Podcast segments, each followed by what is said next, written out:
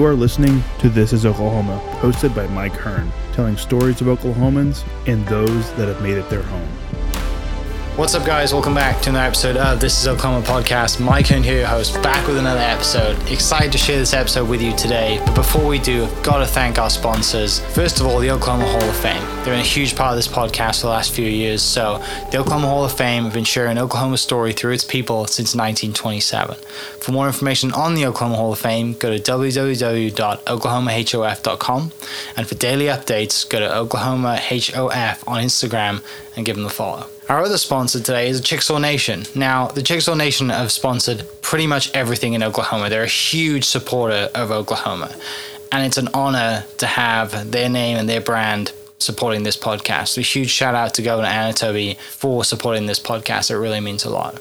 Our third sponsor is Diffee Ford Lincoln down in El Reno. Now, this one makes me so happy because these guys are great friends of mine, um, play a lot of golf together. I've bought my cars from them do most of my oil changes down there, have a cup of coffee, hang out down in El Reno. It's a good spot to go. And not only are they great friends, but they provide a great service. So for over 60 years, third generation family owned Oklahoma business down in El Reno. They're also in Bethany as well. So people in the Bethany area know the Diffees really well. But if you're looking for anything new, used, um, Ford, Lincoln, or whatever, I'm sure they could find anything you want. Um, check them out, diffeeford.net, and then on Instagram at diffiefordlincoln.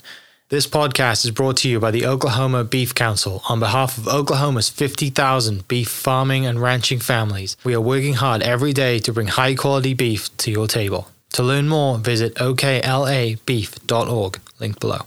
And let's get into today's episode.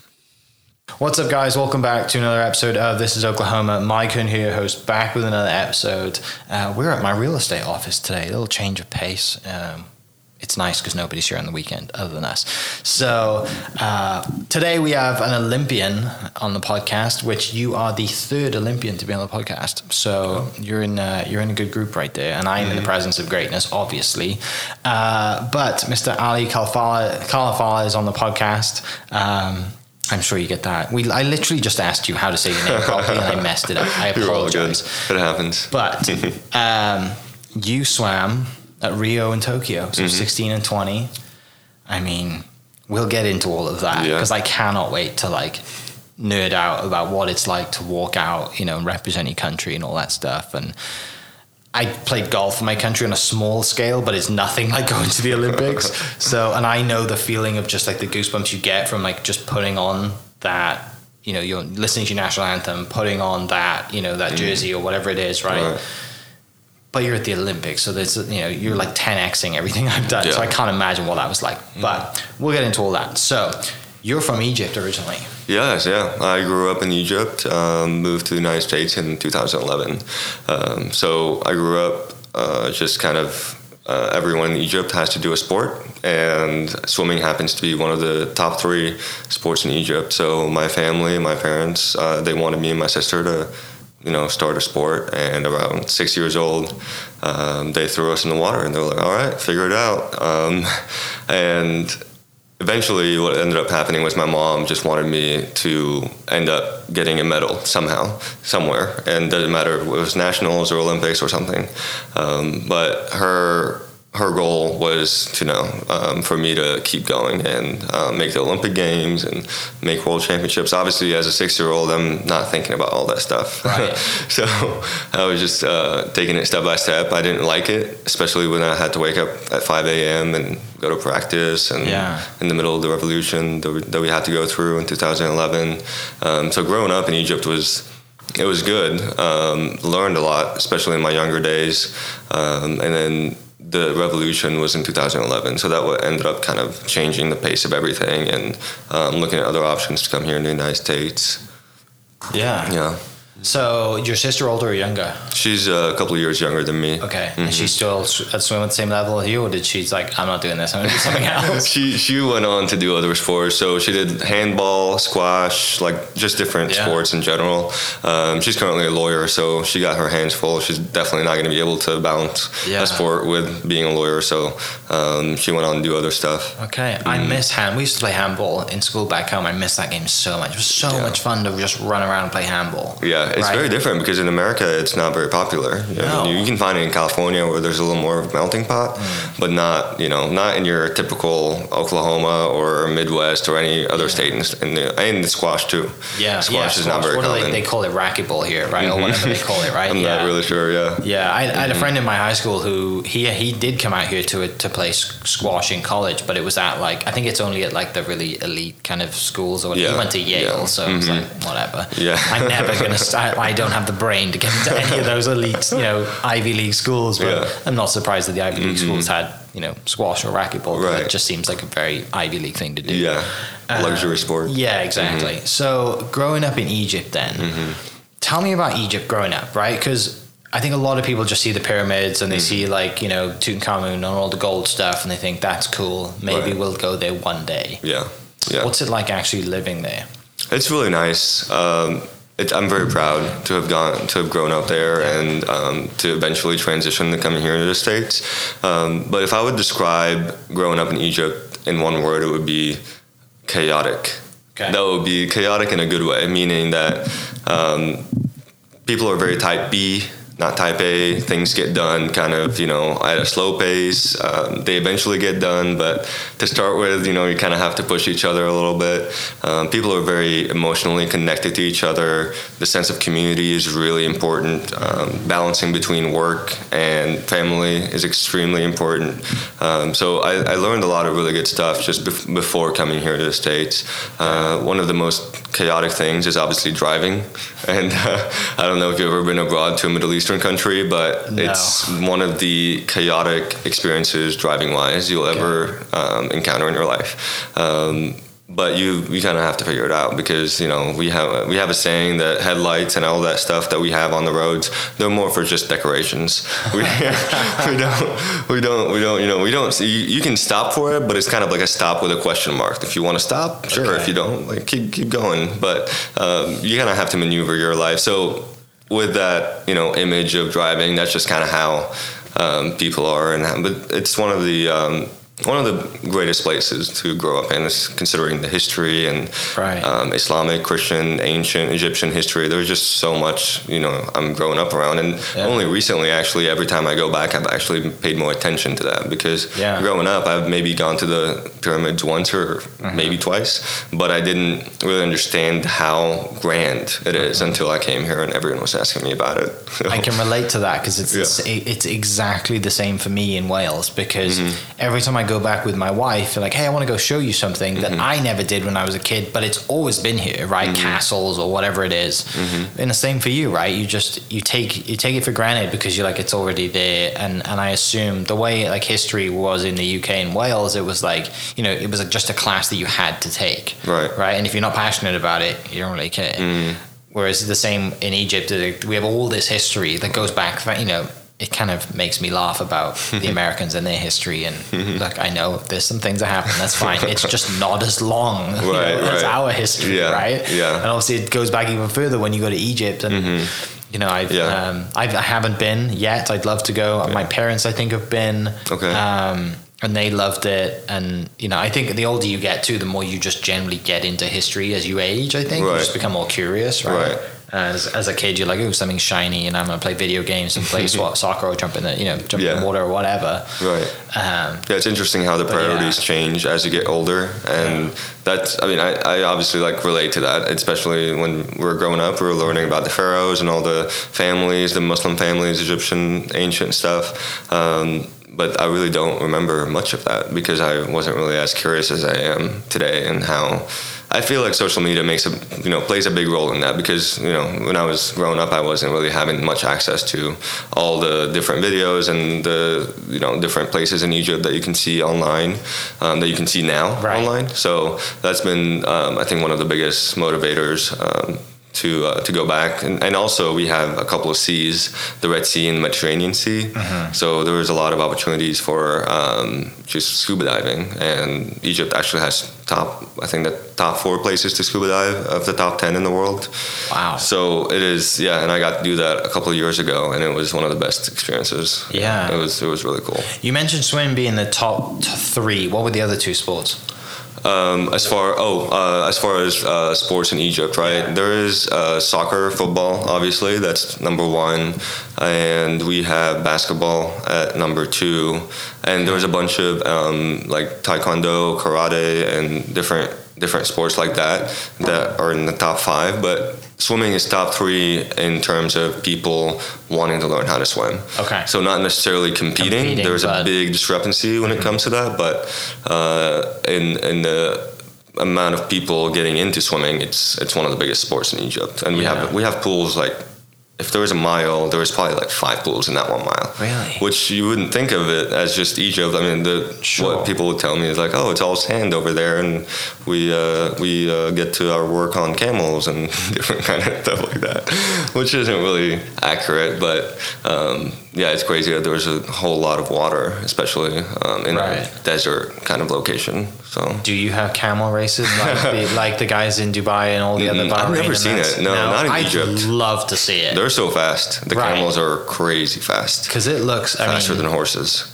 it looks like a real event, Mhm. right? It's like a you know not just Yeah. hey, there's one race. I mean, Yeah. just like the races here. But Mhm. the other thing is like you know you you know being from Egypt and and effectively now being. Uh, the fastest swimmer in Egypt, right? That's your title, Mm-hmm. Right. right? Which is incredible. Um, like amazing achievement. I'm Thank sure. you. Like it's you know probably sometimes you just pinch yourself. really, that's me, right? Could not see. I could not see Yeah. it growing up. Have you had the opportunity to kind of meet other sort of people, not in the swimming world, but you know, not, and I don't want to use the word famous, but that's kind of what I'm trying to say. Mm-hmm. Right. Have you had the opportunity back home to kind of go to events and like, you know, be around people? Like, I mean, I just Googled quickly the most famous people from Egypt and, you know, uh, Salah Mo Salah. probably the Yeah, biggest one that most biggest. people know, Yeah. right? Other than like Yeah. Mm-hmm. obviously when you go back into history and like you know, Yeah, but soccer what's, players. Yeah, what's that been like? How how how does the country receive you being the fastest swimmer uh, compared to any other country that might have you know like Usain Bolt or Right. Phelps or whatever? Right. It's pretty 50 50. Uh, I left Egypt at a really early age. So Okay. when I left, I was 15 years old. Okay. And I wasn't as fast then as I am when I got to 18 years old. So those three years of um, going to high school here in the United States have kind of contributed a lot in that way for me to kind of come off and um, I was able to qualify to the Youth Olympics in 2018 or 2015, Mm-hmm. and that was that was kind of like a wake up call of you know I could make it you know kind of to the Yeah. largest uh, largest competitions. Um, Egypt didn't know about me until I made it to the Youth Olympics, and um, those the, the Youth Youth Olympics was kind of the um, the first time for them to know that hey, there's a guy in the United States that's kind of swimming there and under the radar in a way. Um, so I actually didn't compete at the Youth Olympics, and that was kind of a I wasn't part of the national team then, so it was understandable. Um, but I was ranked 11th um, before I even got there. Because you're out of the country. Exactly, right? yeah, That makes they- a lot of sense. Mhm, Yeah. yeah, and I mean there was also like Egypt sometimes gets fewer spots just Sure. based on the financial situation and everything. So after that, I was able to prove myself. So I kind of all just relied on me and my family to help me out um, growing up until I was able to make it kind of to World Championships in 2015 and then the Olympics in 2016. Yeah. And that's when things kind of started, started to change. I started to receive more attention from Egypt and the federation. Sure. Um, and that's been obviously it makes sense, um, but in Egypt, it's the the sports that get the most attention is obviously soccer.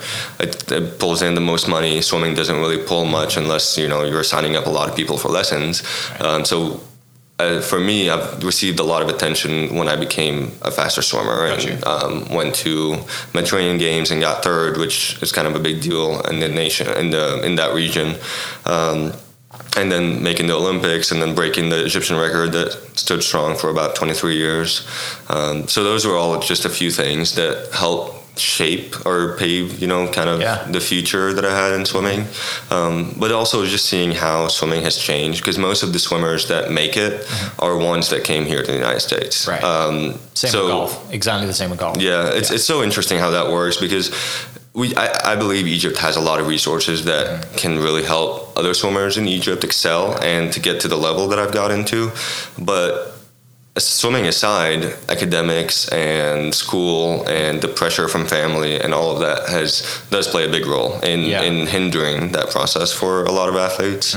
Um, so eventually, that was why that I, I came here in the United States because I felt the high school that I went to um, in Virginia it was a military academy, and I was able to. Um, balance between those two balance between swimming and academics and i think that was if i hadn't done that i don't think i would have made it this far um, in my career Right. yeah And competition too, Mm-hmm. right? Like you're competing against, like you said, people are like in your similar situation. They're all coming to the states to go to college to get an education, but you're also competing against pretty much the best people in the Mm-hmm. yeah nation, right? yeah and Yeah. frequently too so Yeah. that's another thing that kind of sets america on, on a different pedestal compared to other nations is the frequency of competitions uh, a lot of athletes and a lot of swimmers here in the united states they they race often and when you race often a lot of you know you fail a lot and then you get up you learn you know you you, you kind of um, get better as you go. But back home, we would get maybe two or three a year competi- two or three competitions a year, and that that would obviously,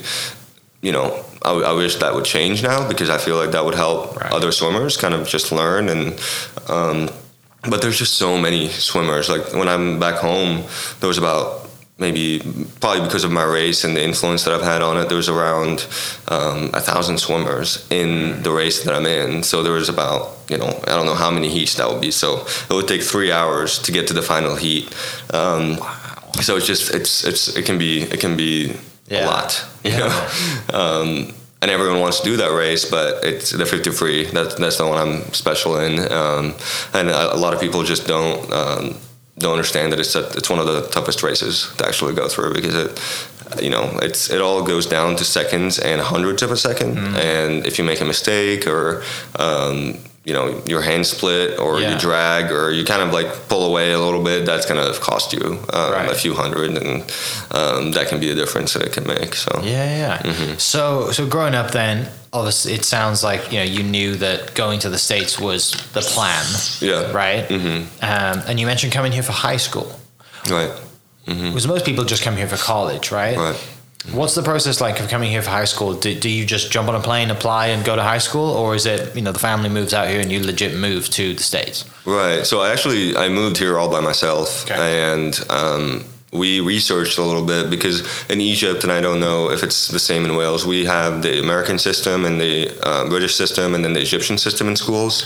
Um, so the Egyptian system tends to be the toughest um, in terms of if you want to continue doing sports, that you're going to have to commit to academics. You're not going to be able to do sports. Um, the American system tends to be a little bit balanced. The British system is way way out there. It's way too hard. so I was never really excelling in Also, school why I came here. which is why I came. But I try to apply to a lot of Egyptian American schools, um, American system schools in Egypt, and I actually got denied by all of them.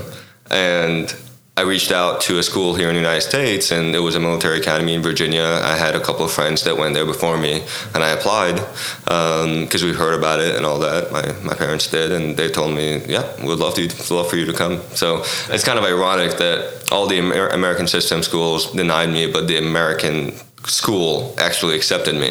Um, so I came here and kind of no idea what was going on. I, I did travel before, so I've been to Germany, I've been to a couple of places for swimming, but I've never left my country for nine months, just straight.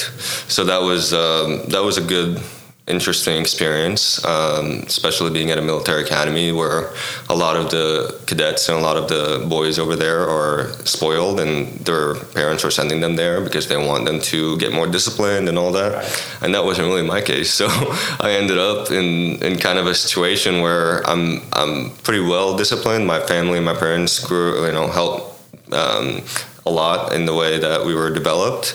Um, but then having to navigate that, and also English being my second language, and learning and doing English as second language courses so I can hear and um, speak well and all that. Um, so I spent nine months, and within the first two weeks, I actually reached out to my family. and I said, "Hey, I don't want to. I don't want to be here. I want to go. I want to go back to Egypt. And my mom, she was on the phone. We had like pay phones kind of things. Yeah, um, yeah. In 'cause we didn't 2011, have- there's no FaceTime there. We used to we did the same thing, and then it was Skype was big for us. So WhatsApp and Skype. Right, Yeah. right. Skype actually arrived to the military academy a bit later, Okay. um, maybe my junior year, so the second year there.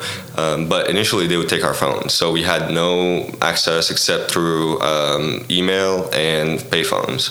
So I would have to and call them at a specific time, and I called them and I said, "Hey," and my mom picked up, and she's, and I said, "Hey, I don't, I don't feel like I want to be here anymore." And obviously, I'm sobbing, but trying to hide away my tears from all the other guys because I feel like there was going to be a lot of judgment there. Um, and then she was like, "Okay, yeah, well, you can come back." And then as soon as she said that, my dad took her, took the phone from her. he was like, "No, you're not coming back." And he was like, "Okay, so if you're gonna stay there, this is gonna shape your life, and this is gonna make you a whole better person after you finish this." And I just took that and ran with it. Honestly, I I felt like, yeah, I don't I don't like it. I don't like being told what to do, especially in the military setting.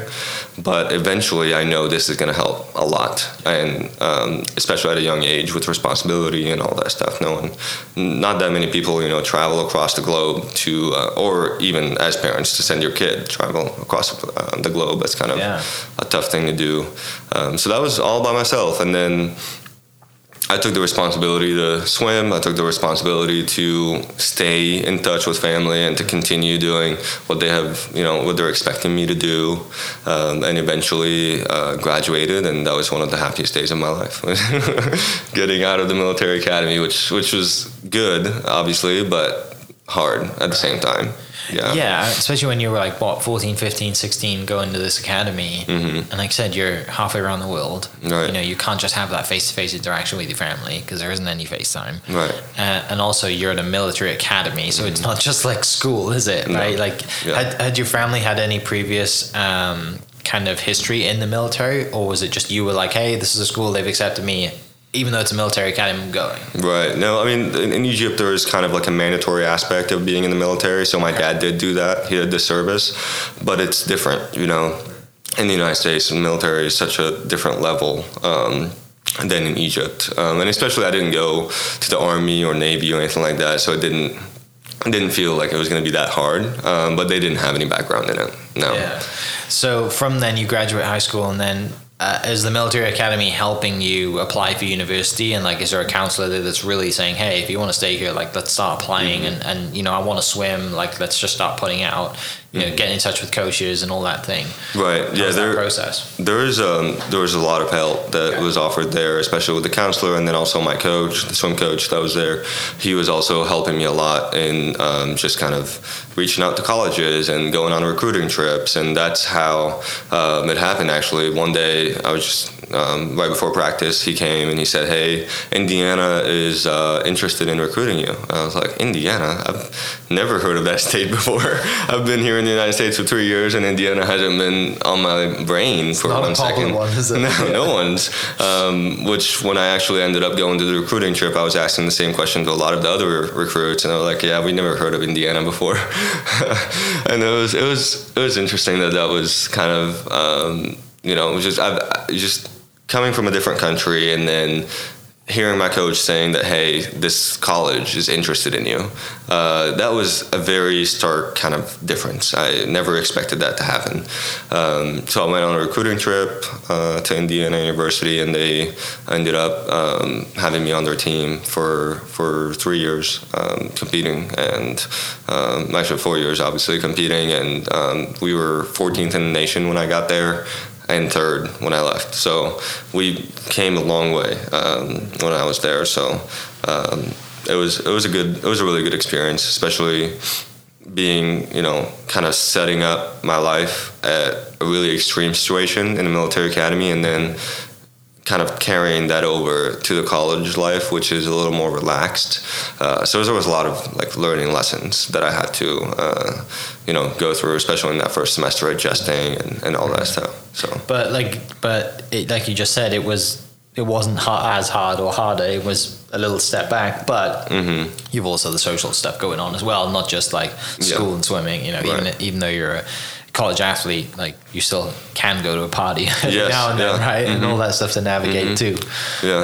Um, you being, had- you know different and from out of state or what you know. I know you'd been here a little bit, but it's still like you're still you know you're still um, rooted. You're still an Egyptian, right? You know, Mm-hmm. Yeah. you're not like there were so many different facets to it. Yeah. You know, like I grew up in Egypt, and um, my family's not here, and I've got to keep going regardless. And swimming is also another aspect that I have to do well in. So there were so many different things that I have to keep track of, and I, obviously not making up excuses, but that was just how I had to approach things. And just growing up in Egypt, we didn't really have we didn't make excuses. You know, this is not something that my family taught me or my sister to uh, to make up excuses as we go because we're gonna have to do it nonetheless. It's gonna happen. So. Um, Coming from the military academy, going to Indiana, the military academy was more okay, this is when you're going to study, two hours at night, quiet hour for everyone. You can't speak, you have to do something. You're going to have to sit at your desk in your room. Um, everyone's quiet, everyone's studying. And I thought that was the same thing that I could apply at the university, and then obviously not. two hours was definitely not going to be enough, and that was a good learning lesson. That was because a lot of the stuff that I was doing in the military academy was more type A, and then at the university was type B. Yeah. Um, and I would describe myself more as a type B, but I had to kind of follow orders, right, at the military academy. So um, um, it was a good it was a good wake up call within the first Yeah. semester. The good thing is you were generally used to getting out of bed at early early Right. hours, right? Like you're not getting to the military academy and thinking, you know, that whatever time that alarm clock's going off, Right. you're like, oh, I've been probably getting up at this time for the, my entire life to go swim, so this is this is fine for me. I don't have to worry Yeah. about it. So when you're in Indiana, then you're swimming. You know, you're you're getting better, you're improving. Um, What's that like? What What's it like as for you as a professional athlete at that time, mm-hmm. mentally, right? Because like you're probably thinking, I'm going pro, I'm a pro, right? Even mm-hmm. though you're in college, like you're training like a professional athlete, and there is a legit chance that you know you could go to the games or go to all world championships or whatever it is. Right. So what is it like then being in Indiana with that mindset? it was it was good. I I mean, as I started at Indiana, I was one of the top two faster faster sprinters. So I knew that in order to be the best, I have to put in a lot of work. Um, so initially, they had me lift four times a week and then swim every day, um, once a day. So um, a lot of emphasis was on gaining a lot of muscle mass. So within the first uh, the first year, I was at I think I went in at 157 and then finished at 170. Just the first year. So we were really getting into the weight room and trying to do a lot of things. And I haven't done that before. I mean, even in the military academy or in Egypt, we weren't you know trying to add muscle or anything like that. Um, so the whole resources and everything, the coaches and the dynamics that we had between the team and uh, the culture there, that was really what helped you know, helped me to get to the games and to get to world championships, um, to make a lot of achievements that I've never wouldn't really thought possible, honestly. Um, just given that, you know, that was the one day that my coach came and he said, "Hey, Indiana is looking at you and they're interested in recruiting you." And I, I mean, if you had told me that there would be four world championships that I would get to and two Olympic games that I would get to because of that one decision of going to Indiana University, I would not have believed you. it would it, would- it would be it would be really um, because obviously along the way there was a lot of um, you know injuries and, and setbacks and failures and frustration with the team, frustration with the coaches, um, but that's kind of the part you know part of, part of the journey is um, going through that and then learning how to overcome all that stuff. Um, so within i think all three years from my freshman all the way to my junior year i was able to get faster um, every single year. And then my fourth year was when i hit a big setback. And that was really what kind of got me on you know, kind of a stagnant place with injuries and um, just situations that were out of my control. And that was that was a good place to actually be because I, in my mind, I always felt okay. So my first three years have been going really well. Yeah. So this is going to keep going really well. Right. Um, but as an athlete, and you may know, like th- this is th- it's not how it always does. I mean, even when I qualified to the Olympics in 2016. Um, it was in between two big competitions that we had. So we had the Big Ten competition um, championships and then the NCAA's. And in between those, uh, my coach and I decided to go and try to give it a shot and qualify for the Olympics. And it's tough because I have done like a full taper. Um, we've kind of just got ready for that first competition, and we have to keep it going to the second one. The second one is going to be to make the Olympics, and the third one is even more important for for the college. So he's worried about me performing really well at all those all those competitions. I'm also worried about that and qualifying to the Olympics. Um, so I went by myself to Orlando in um, in that I think it was early March um, in 2016 and gave it a shot. And I was able to qualify by two one hundredths of a second, and I just couldn't believe it. I was Yeah. there, and obviously I had no team, I had no family. I just called my mom afterwards. I Facetimed them, and I was like, "Hey." Time to get your tickets. Time to get your tickets to the Olympics, and they were obviously watching online. Um, and it was a surreal moment. We we never never really you know kind of bittersweet, kind of in the midst of all this chaos. Um, there was a lot of order that ends up happening at the end. Sometimes it's, it's one, the one percent. You know, like every in a lot of competitions, a lot of races, there's usually a lot of failing that happens, and then there's one or two that tends to be you know this is this is what sends you what what sends me to the moon, um, pretty much. So.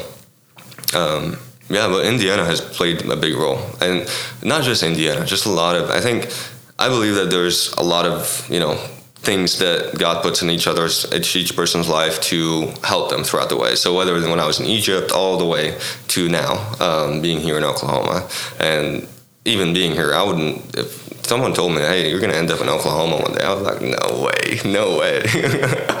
and uh, and I'm just really glad that I'm here because I don't intend on leaving anytime soon. So um, it's been it's been really nice.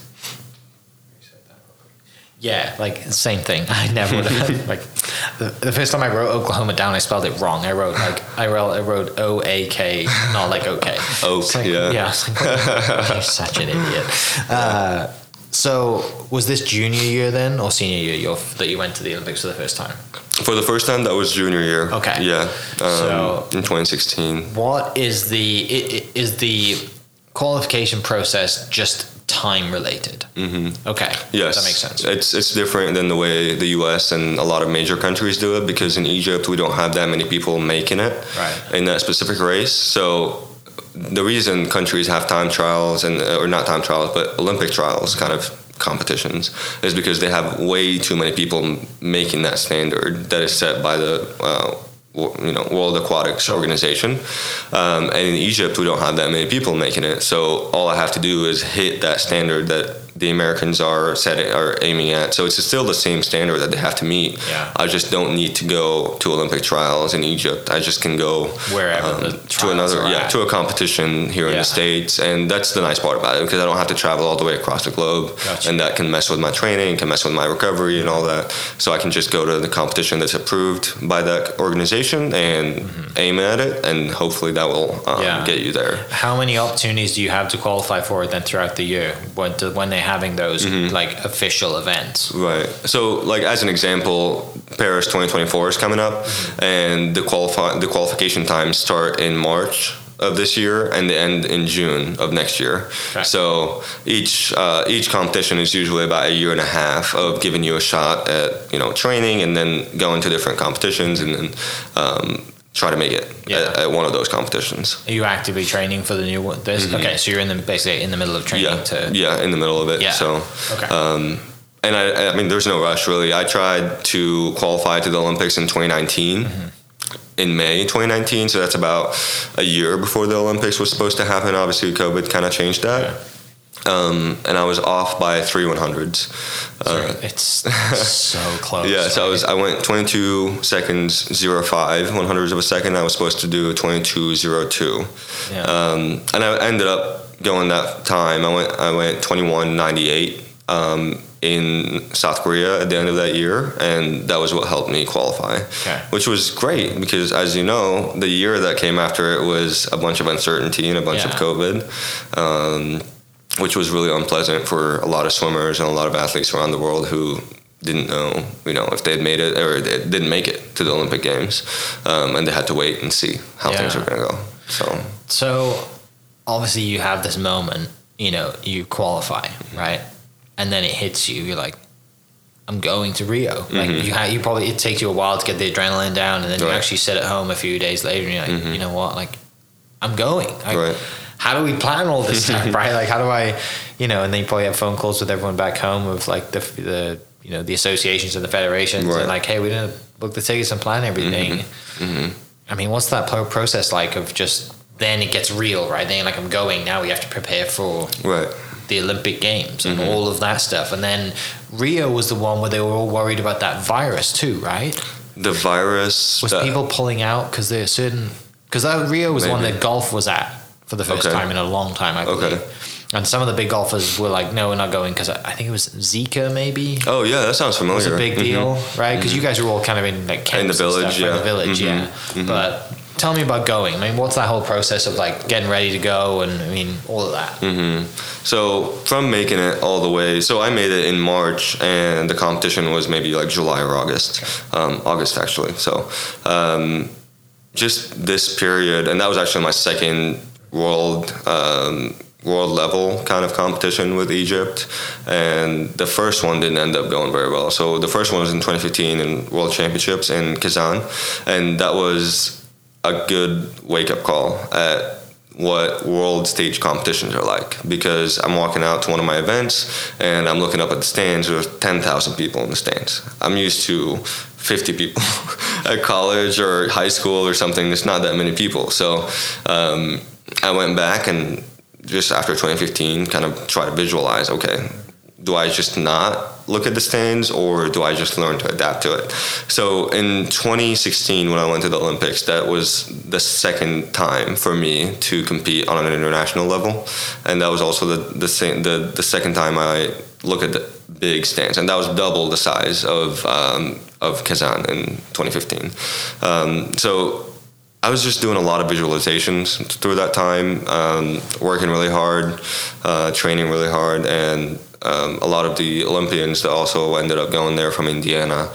Um, it was just really nice to see a lot of my teammates make it, and on the really? U.S. team, yeah. So there was actually a total of eleven Olympians from Indiana that ended up going between swimming and diving, um, and that was just a, a really great moment because I've, I've really shared cool. the podium with them a Yeah. few months earlier at national competitions and Big Ten competitions, and then to see them again at the Olympics and also see the, the head coach of Indiana there, um, it just proved that not only did I make the right decision, but this is a, a this is a team that wants to continue and wants to be successful.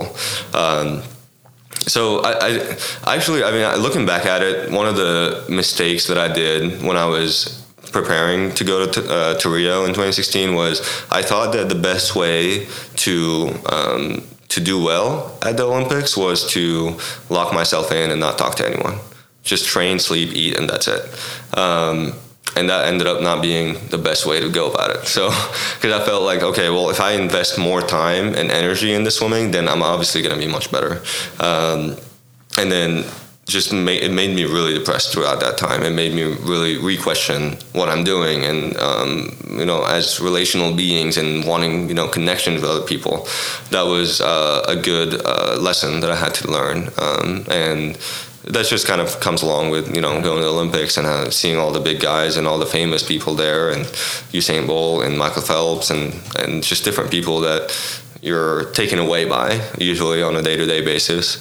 So it was a it was a good lesson to know that hey, you know, swimming is important, but don't make it your main thing. Don't don't make it hundred percent of your life. Um, and I was able to sit back after that and talk to my my sports psychologist about it and tell him that hey, you know, this is what happened, and I wish I'd done better. I wish I'd you know kind of not just got away from everyone and tried to just focus on it. I wish I've um, you know kind of helped and um, kind of became a part of my community as as I am here in Oklahoma now. So yeah, Yeah, like I the other Olympian that I've had on the podcast ran for the UK at Rio. oh wow, Um, okay, And he he said this. He he came out with a great quote, and I'm probably gonna have to like edit this out. But Mm-hmm. I asked him the same thing. I said, you know, what is it like being around, you know, Phelps and all of you know Usain Yeah. Bolt and all of these like mega stars of, Mm-hmm. of, of world sport, right? And he said,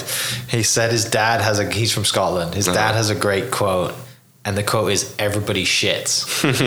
and I was like, yeah, Uh, I mean, yeah, like Everybody starts at the same place. every yeah. everyone exact everyone's Mm-hmm. you know like yes, Phelps got a million medals or whatever, and he's you know or he was a long distance runner, and you know you're running against all of these people. It's like, but everyone's the same, Yeah. Mm-hmm. right? Everyone breathes the same air, bleeds the same blood, like you know. So he's like that helped me so much. Yeah, it, uh, and then that's something that maybe a lot of athletes think about is they feel like there has to be like a magic pill.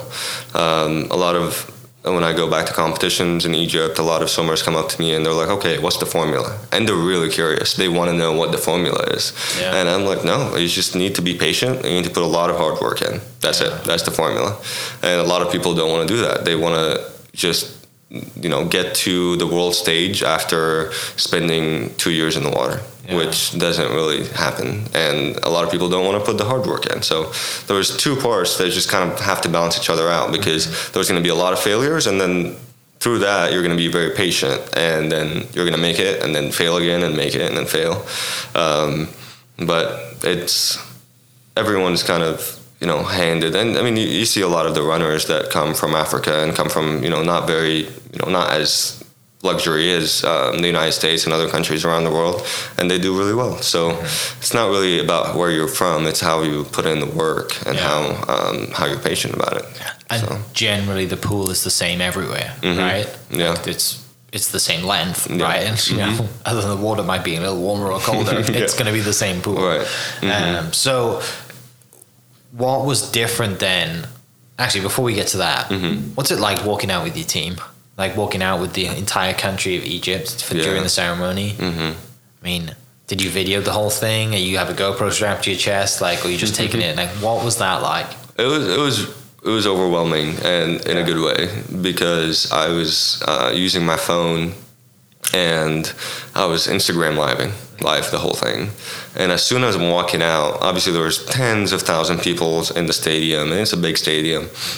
Um, Instagram shuts down my live.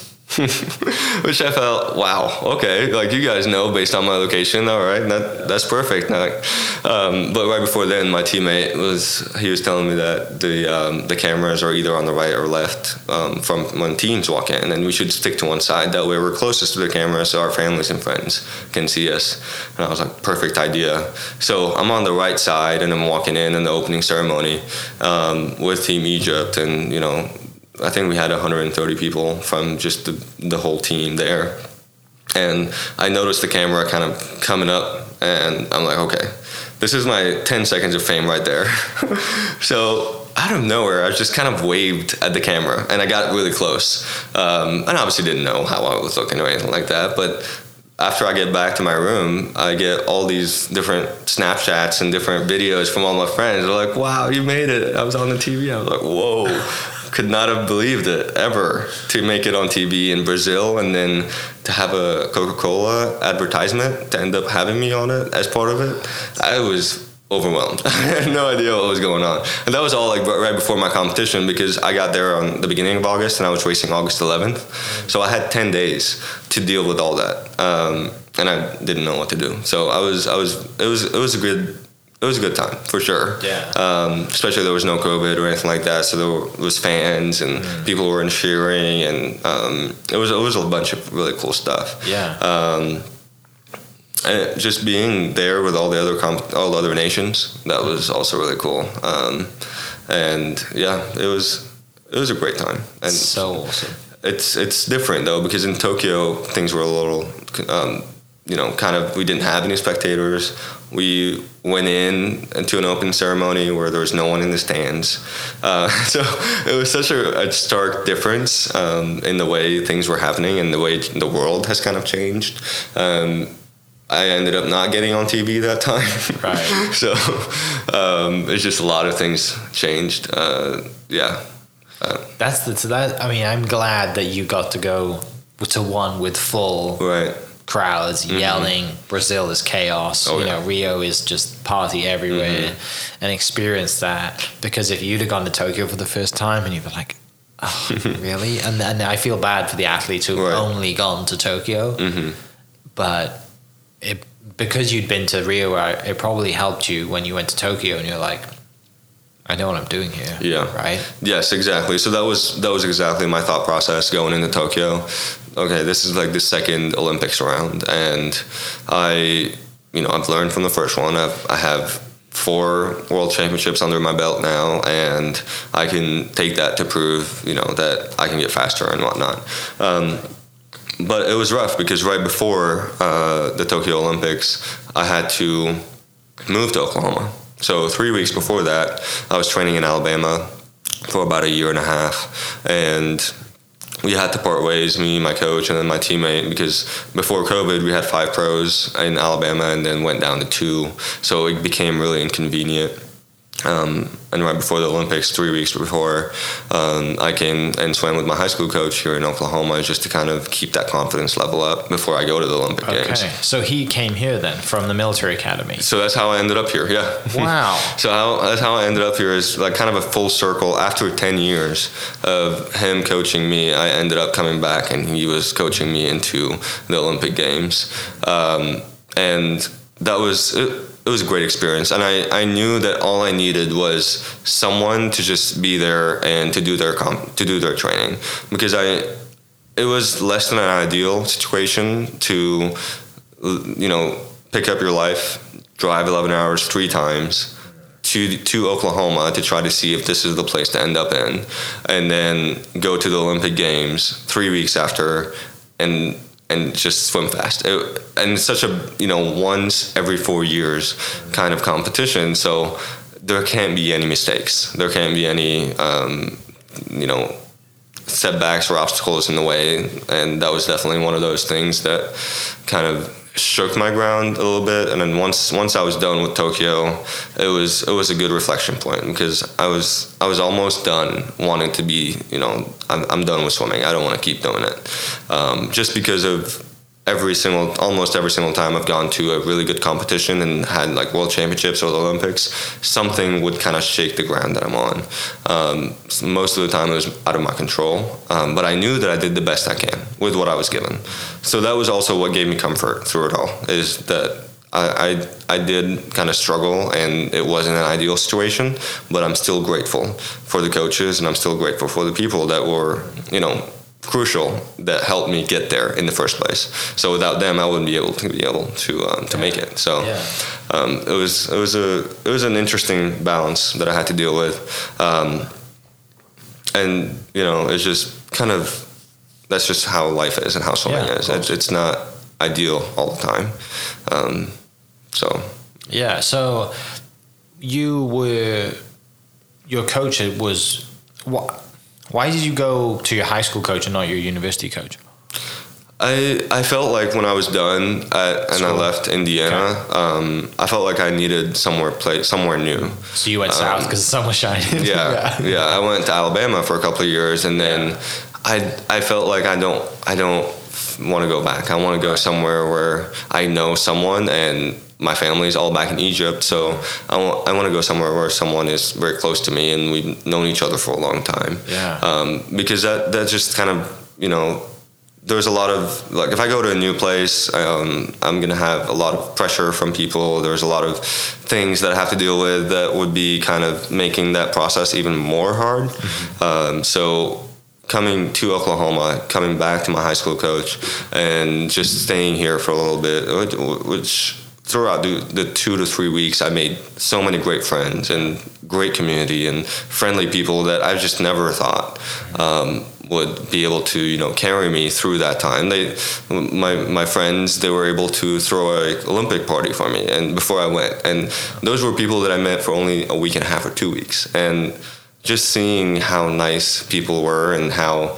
they were just very welcoming and it turned out that I just have never seen that before. Like living in Indiana or other places, Oklahoma has a very different kind of um, level of hospitality and people that are truly nice. They're not just nice in one or two days; they're nice throughout the whole year, which just takes a lot of effort. So um, that was why I ended up coming here, and you know, I just it feels the right thing to do. And I left after I went back to the Olympics to go back to Egypt, and my sister got engaged, and I spent some time with her and my family, and then decided to come back again mm-hmm. because I, I just had a lasting memory. I felt like this is the place where God is going to keep me here for a while. And regardless of what's happening, it's not the best place for swimming. There's only one college of you know swimming here, um, but I can do the best I can with it. So, um, and just last year I was able to get my green card too, so that's helped me um, work finally and do other stuff that not necessarily have to be completely focused on swimming.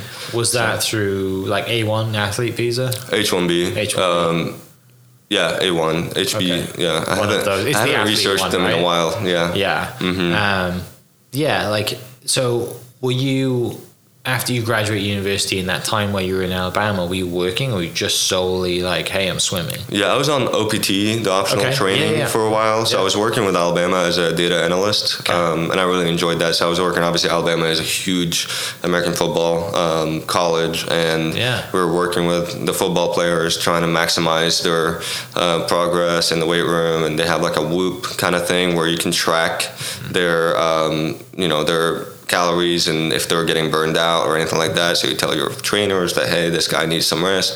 Um, so that was really interesting, just looking at data analysis from a sports standpoint. Yeah. And I learned a lot through that time. So I was using that. Obviously, I had to come back on an F1 OPT Uh-huh. in order to swim. Um, so I did that for a while, and then went back to do another visa, the professional athlete visa, um, and that's when I got stuck in Egypt because the embassy was closed. Yeah. So I couldn't transfer or get the new visa. So when I did get it, I was able to come back and then apply for my green card. Got you. Um, and obviously, I mean, for a lot of Americans that maybe don't understand the immigration process that people have to go through, people can wait. There's a lot of different categories, and sometimes it takes 17 years for people to get their green card here in the United States.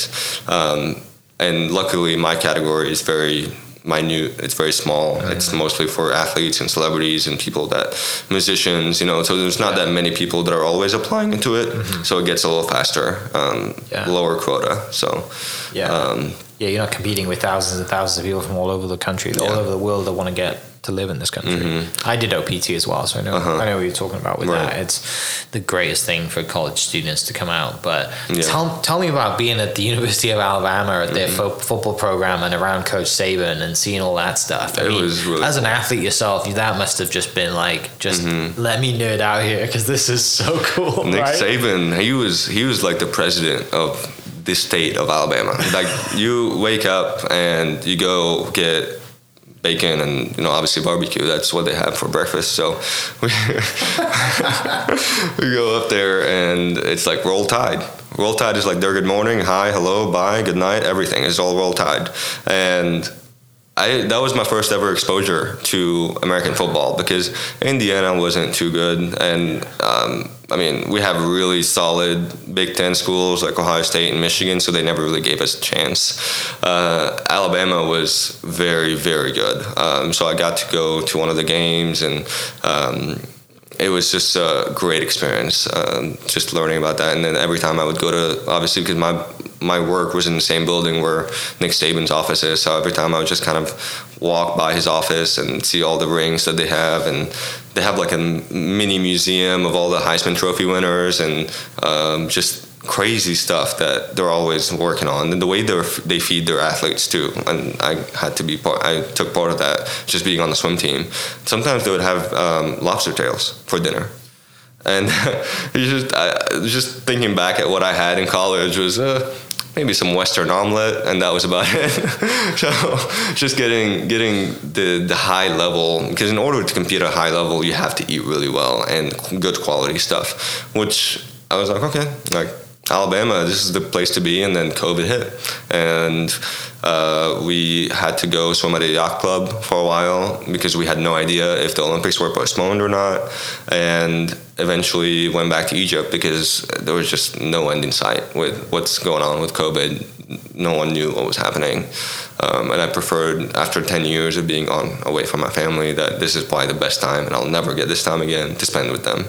Um, so I spent nine months with them um, which way more than I would have ever expected um, throughout that whole time. Yeah, the longest you've spent with them since you've been away from the country when you were, you know, going to high school. Mm-hmm. Right. Like I spent summers you know, with them. eight years. Mm-hmm. or something, right? That's a long, you know, and, and, you know, fortunate to go home twice a year to go home for summer and Christmas probably, but still, like it's it's not the same when you get to spend nine months in a country No. that you've missed and, Mm-hmm. and grown up in, and you know.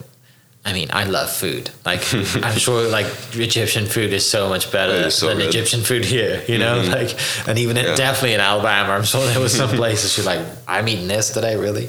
Uh, but Yeah. that's so cool to have that experience, though, right? To Yeah. learn and to learn about dieting and performance, Mm-hmm. and you know, because yes, you're a data analyst and you're technically working, but you're also a professional athlete. So it's just like, you know, you're getting paid to learn from the best athletes in the Exactly. country at that mm-hmm. point, right? Yeah, it And, was it know. was great, and the weight room that they had, the way they structure their lifting, and the football team, and just the way they approach everything. There was a smoothie bar in in the weight room, so after you're done, you just go get a smoothie and head out. So.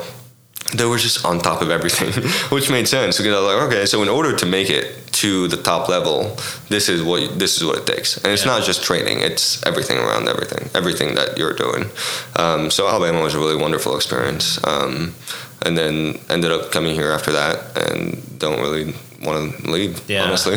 yeah. I mean, I, I, know, I know how you feel. Yeah. Uh, it's because that's, you know, I did the same thing. I was like, I, I figured out that this, you know, these are the, the, the great people, Mm-hmm. you know, pretty much exactly what you said. Like, everyone's so nice. Yeah. You know, and it's, it's genuine. It's not, I'm being nice to you because Right. Mm-hmm. I want something from you. It's, I'm being nice to you because that's just who I am and who my parents are and what we do here. So Mm-hmm. Yeah. I'm not surprised at that. But Yeah. tell, tell me about then going to Tokyo then and how that experience was obviously a little different because of COVID Right. and and just how you know you know this is your second time right so you're like you know other than flying to Tokyo which is a long way away Right. uh, how is how you know and I know Rio is a long way away too but like you know Tokyo is I've been to Japan once Okay. and even the vending machines were like I mean blew me away Yeah. right like there's n- there's no English anywhere there's just signs of you know like Japanese writing Mm-hmm. which is very hard to navigate if you don't speak Japanese so how, how was that experience the, the starting with the village, like the Olympic Village, that's usually Yeah. what the taste that you get about Sure. the country, and I, I think Tokyo was was on path to be the best Olympic Games, and out of a lot of them, um, but COVID really ended a lot of those, you know, aspirations for them. They had everything set in place, um, and they did the best they can. They can obviously with you know the um, the pandemic and being in the midst of that, and actually making it happen at a loss, not really at a profit for all the sponsors and stuff like that. Um, but it was it was a, it was a fun experience nonetheless, and uh, being there was a competition wise it was it was it still felt the same. Like I, as we were training and getting ready for the the swimming and for the races and everything it still felt you know like a like an, another high class competition that you know some sometimes just feeling like there's not many people in the spectators and there are many people in the stands that this is not the same but it was. And it's just obviously it was different being that there's no one cheering except for your friends and, and their coaches and the staff. Yeah. Um, but knowing that there was you know family and friends back home that were you know staying up and making sure that they watched the race and um, just doing it for them because obviously like when I got there I was very burned out just picking up places and moving. I've done that three times in my life, and they're always by myself. And I, I can only imagine, you know, a lot of people move across countries and they move across the states, but they do they do it often with families and with friends and for a job or something. But just to pick up and pack all my stuff in my car and then come here tonight to, to Oklahoma to figure things out and then drive back again. That's another eleven hours and pick up my stuff, put it in the car, and then come back and settle in for a little bit. That really burned me out, and I felt that I was just gonna have to get there, stand on the blocks, and give it the best I got. But I was really relieved after I was done because I, I was I was thinking at the time that okay, I'm I'm gonna take this time to just relax. Yeah. I, a lot has happened, and unfortunately, it wasn't the best. But I I just have to sit back and relax for a little bit. Well, and the first time you could like actually, in, in probably in your entire swim career, actually Mm-hmm. just say, you know what, I'm gonna take a two months or three months. off. I'm gonna take as much time off as I want because like. Yeah.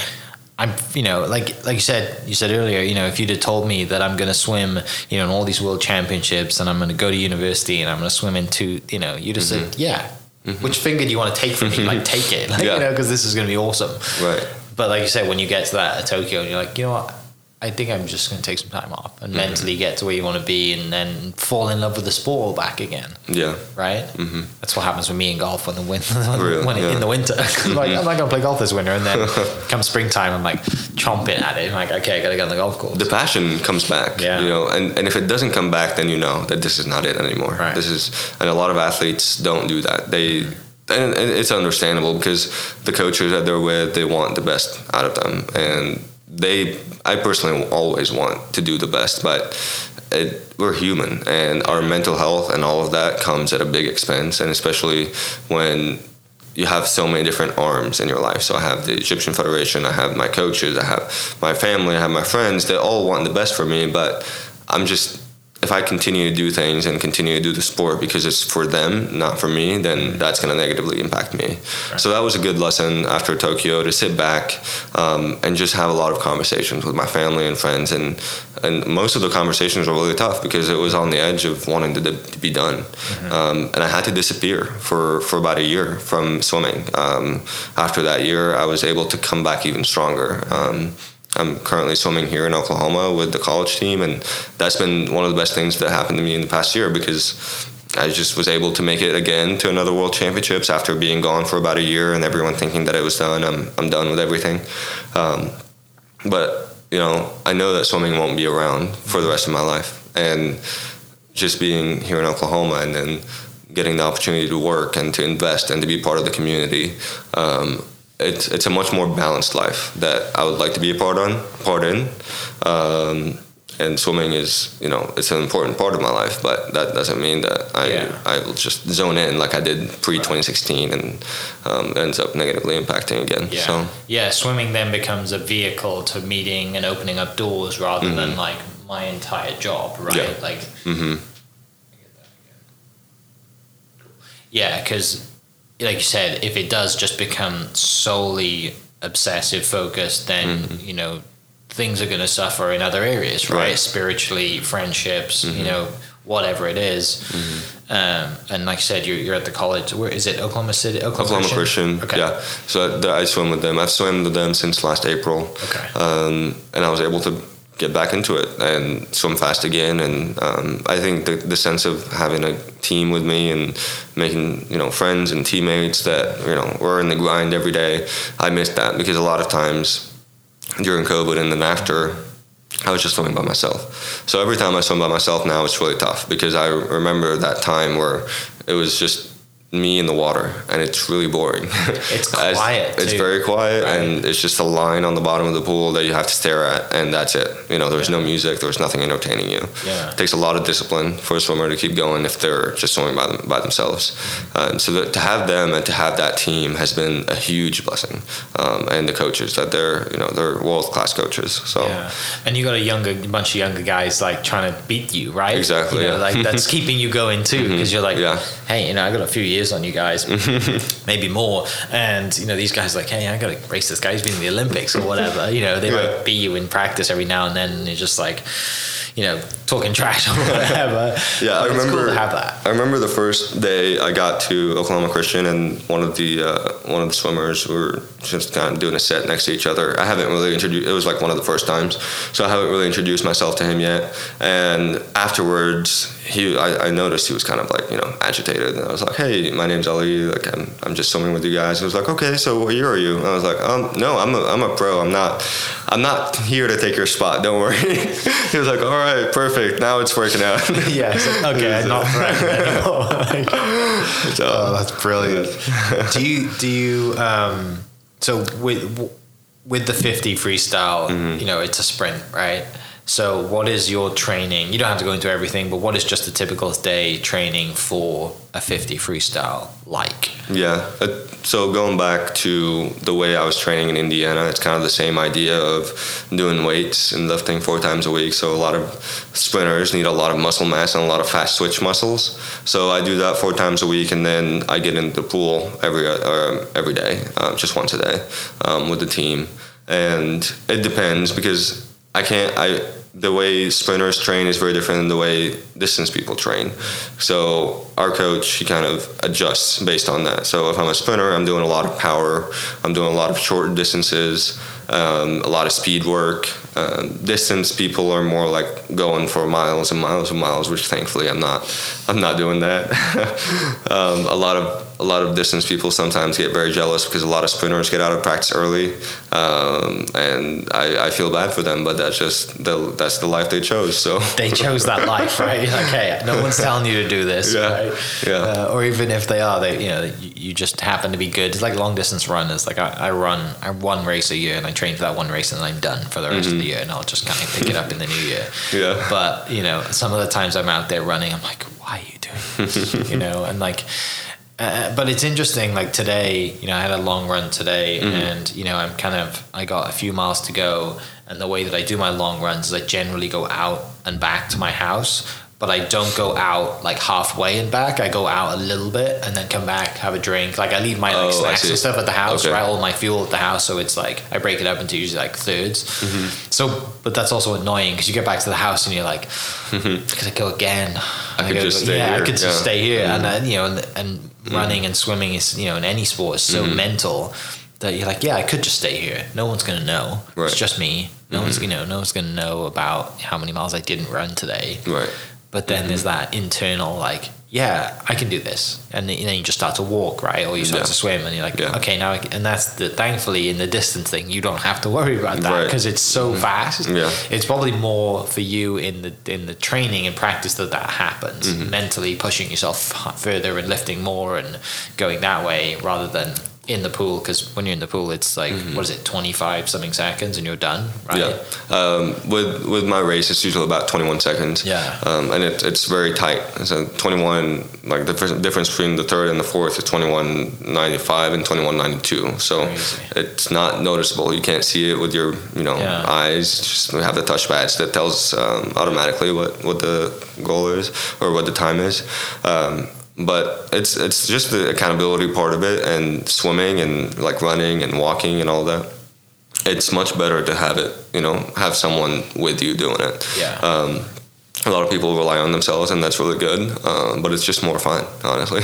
More fun would be with other people and yeah. you know training with them. So what? Um, so so obviously preparing for Paris. Mm-hmm. Uh, when when are the um, qualifiers coming up? Like when? I mean, is that soon or is that like you know, hey, I got a few weeks or a month and then? So that's actually the Paris is starting in March. Oh wow! So yeah, next month. so soon, very yeah. soon. So I got March first till June thirty first to qualify. To qualify, okay. June thirty first, twenty twenty four. Okay. Uh, yeah, so it's about a year and a half, mm-hmm. and um, I don't have to necessarily qualify, you know, as soon as March happens, sure. but That's I always try to aim stop. for sooner rather than later. Yeah. Um, and um, I've got some competitions coming up, maybe um, heading back to Egypt in March uh, to do a competition there, and then another competition in Chicago in April. So, um, you know, just, just kind of getting back after a chunk of training because that's like how I prefer to do it is to put a lot of training in and then go to a big meet and then come back and train more. Um, so yeah, it's I'm excited. It, uh, I mean, to try to qualify to the third Olympics is is hard, and yeah. just looking through my thought processes through qualifying for. Um, Rio and then qualifying for Tokyo, I always wanted to be realistic and knowing that this is going to take a lot of work. So if I'm not willing to put in the work, don't bother. So I that's just how I approach things in, in life and in swimming. Mm-hmm. If if um, if I'm going to try to make the Olympic Games, I have to put 110 percent in. Otherwise, it's not really worth it. Um, yeah. And just step away. So it's You're just totally right because yeah. it's not easy work to be doing. Right? Mm-hmm. Like if I'm wasting my time, like just you know, like putting in all this effort and you know, right. tearing my you know, like all of this stuff. Right, like you know, lifting weights and swimming and you know all of that. Like, yeah, what's the point in doing it if you're not going to go, you know, commit to it fully, right? Mm-hmm. Uh, do you, you, mentioned kind of being here around the team in the future? Do you see yourself going into coaching? Possibly. Yeah. Um, thankfully, I have a lot of expertise in swimming, and then also just in other aspects of life, um, real estate, and the things that I'm doing right now, just doing marketing and enjoying that really. And um, I think swimming is is a really special part of my life. So to be able to give back in some capacity, I definitely see myself um, in that area in the yeah. future. Um, I don't know what exactly, um, I, I like to take opportunities and see how they turn out. And if they turn out well, then that's where I'm supposed to be. And if they don't, then I'm learning from them, yeah. um, which I really enjoy teaching and I really enjoy coaching. So um, just to see that, you know, how that bounces with other people and I've done clinics and different stuff like that um, and lessons and all that and just seeing other people's lives improving has been very rewarding for me. So I, I can definitely I mean if you'd asked me that question a couple of years ago I would have said no. And it was probably because of the people that I was around. It was giving me not the correct notion about what coaching is. Um, but after seeing a really good role models and my coaches here at OC and seeing how they approach it, and it can be really fun and it can be a great, you know, relational thing between you and your um, uh, swimmers and people you're coaching.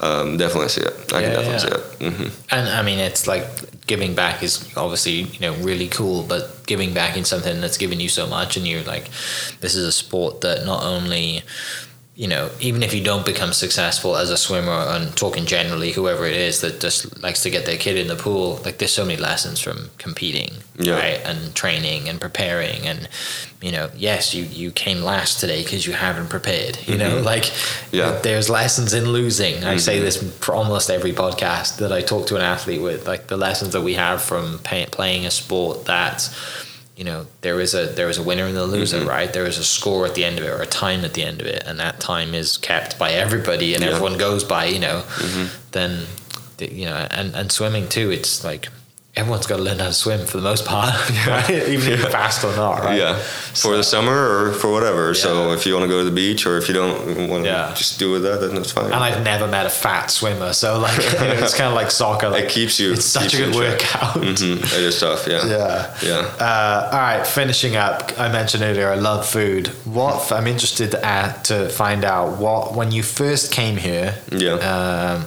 what was the things that stood out for food? We're like, oh man, I love going to whatever. Was it? Did you have opportunities in the military academy to just go somewhere on the weekends or whatever? Actually, well, in the military academy, we didn't. We were in the middle of nowhere, honestly.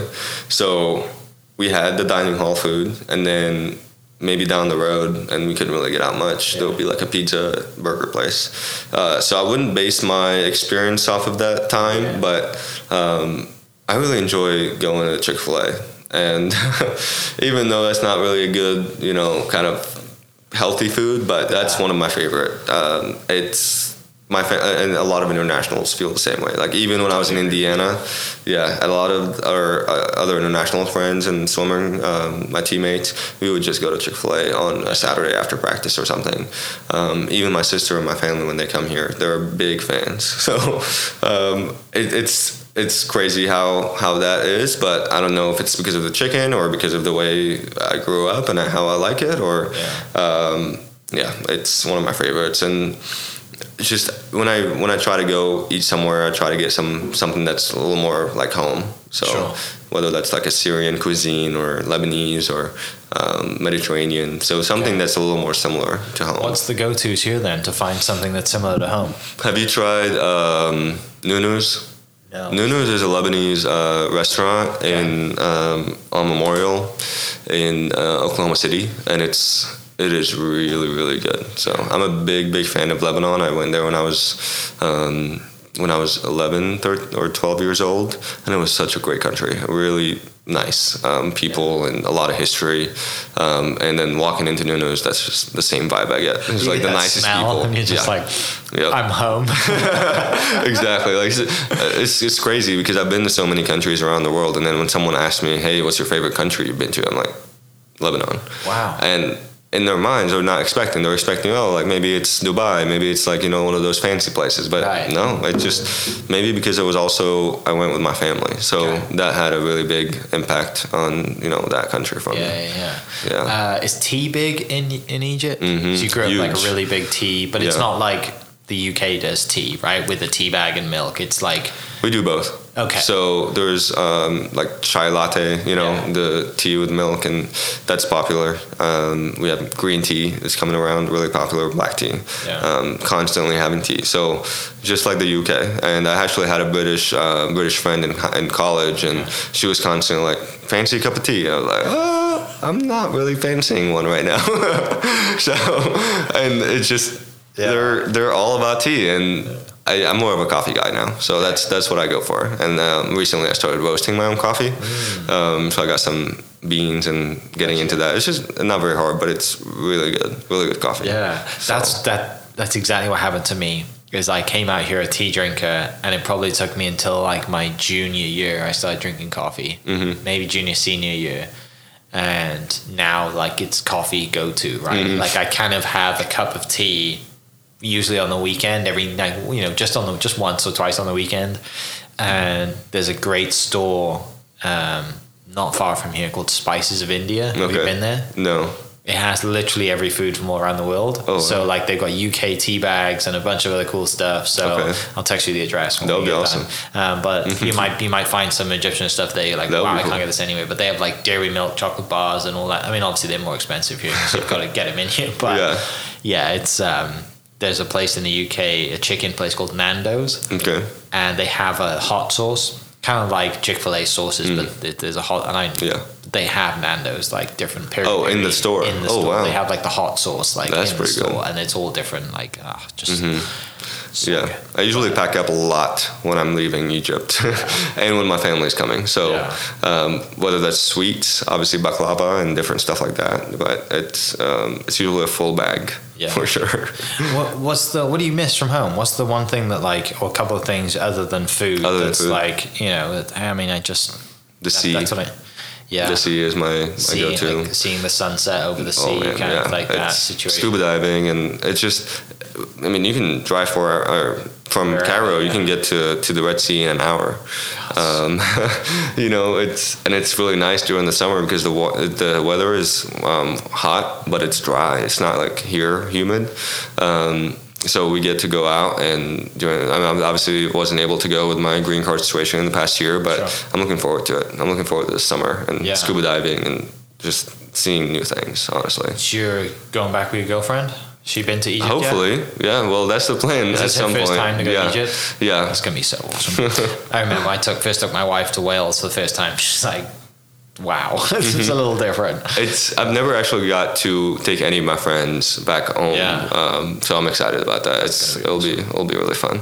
Great. Yeah. Well, mate, I want to thank you for spending an hour and 15 minutes with us. Well, I mean, we've That was really fun. longer, Thank you. but um, really appreciate you. Uh, really appreciate. Shout out to Bailey for putting us together. Mm-hmm. Um, go to Bondi Bowls wherever you can find it. Right, They're everywhere now, so Such a good you'll spot. find them. Uh, Edmond Tennis Center, right, is Mhm, the one that you probably have been to more, and then obviously they have their location in uh, downtown. Is it not in downtown Edmond? It's like by Hideaway in Edmond, basically. Right, right. Um, oh, it's just the, I get generally get everything.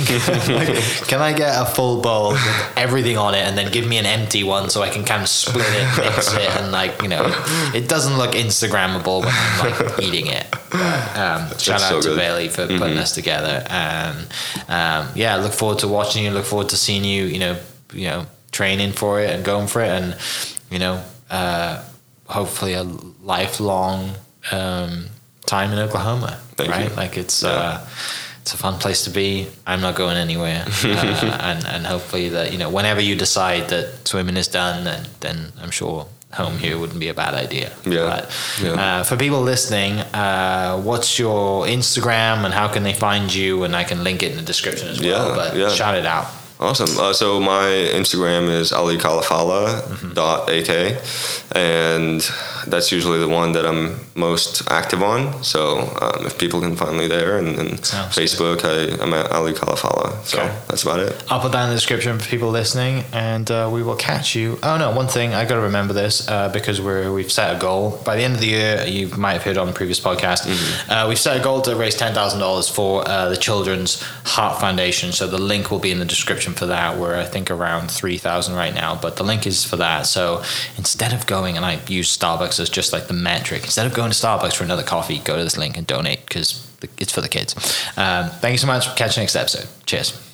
Hope you guys enjoyed that great episode. Thank you so much for listening. As always, huge shout out to our sponsors, the Oklahoma Hall of Fame, sharing Oklahoma story through its people since 1927. For more information on the Oklahoma Hall of Fame, go to www.oklahomahof.com and follow them on Instagram for daily updates at oklahomahof. Our other sponsor, the Chickasaw Nation, amazing sponsor. They do amazing things for the state, and they're always sponsoring something in Oklahoma. They're a huge supporter of Oklahoma, and without their support, we wouldn't be able to do what we do. And our third sponsor is Diffee Ford Lincoln down in El Reno. Now, this one makes me so happy because these guys are great friends of mine, um, play a lot of golf together. I've bought my cars from them do most of my oil changes down there, have a cup of coffee, hang out down in El Reno. It's a good spot to go. And not only are they great friends, but they provide a great service. So for over 60 years, uh, third generation family owned Oklahoma business down in El Reno. They're also in Bethany as well. So people in the Bethany area know the Diffees really well. But if you're looking for anything new, used, um, Ford, Lincoln, or whatever, I'm sure they could find anything you want. Um, check them out, diffeeford.net, and then on Instagram at diffeefordlincoln. This podcast is brought to you by the Oklahoma Beef Council on behalf of Oklahoma's 50,000 beef farming and ranching families. We are working hard every day to bring high quality beef to your table. To learn more, visit oklabeef.org. That's oklabeef.org, linked below. Thank you for listening. Thank you for listening. We are inspired by those around us and hope that you are too. Make sure you subscribe to this podcast on your favorite podcast platform and leave us a review so we can keep telling your stories. For more great Oklahoma content, follow This is Oklahoma on Facebook and Instagram.